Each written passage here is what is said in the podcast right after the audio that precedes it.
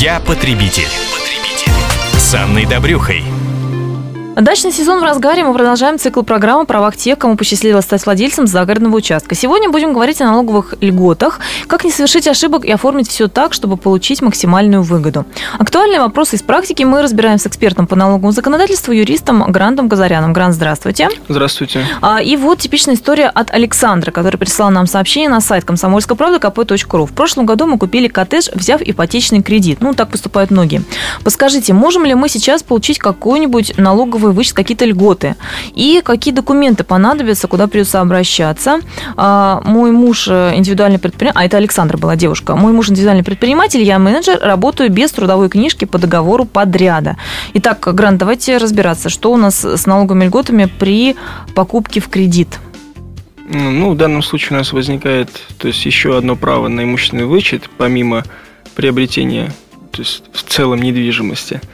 И я бы рекомендовал оформить имущественный вычет на того из супругов, который является титульным заемщиком по кредиту, так как размер имущественного вычета на приобретение жилого дома не может превышать 2 миллионов рублей без учета сумм, направленных на погашение процентов по ипотеке.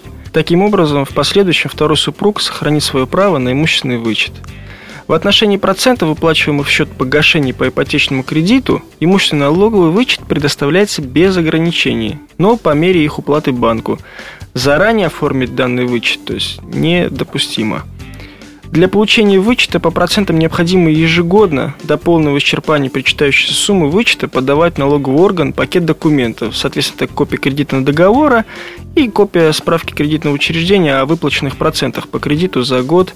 Если ипотечный кредит оформлен, соответственно, в иностранной валюте, то с перерасчетом по курсу ЦБ на день оплаты.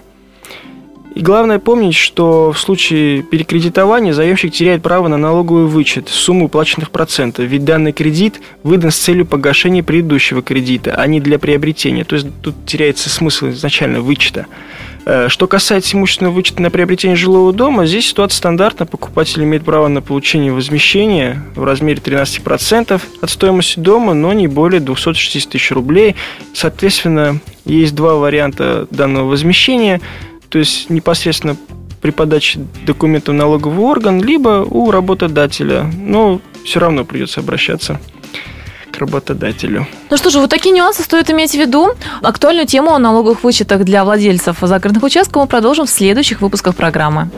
Я потребитель. потребитель. С Анной Добрюхой.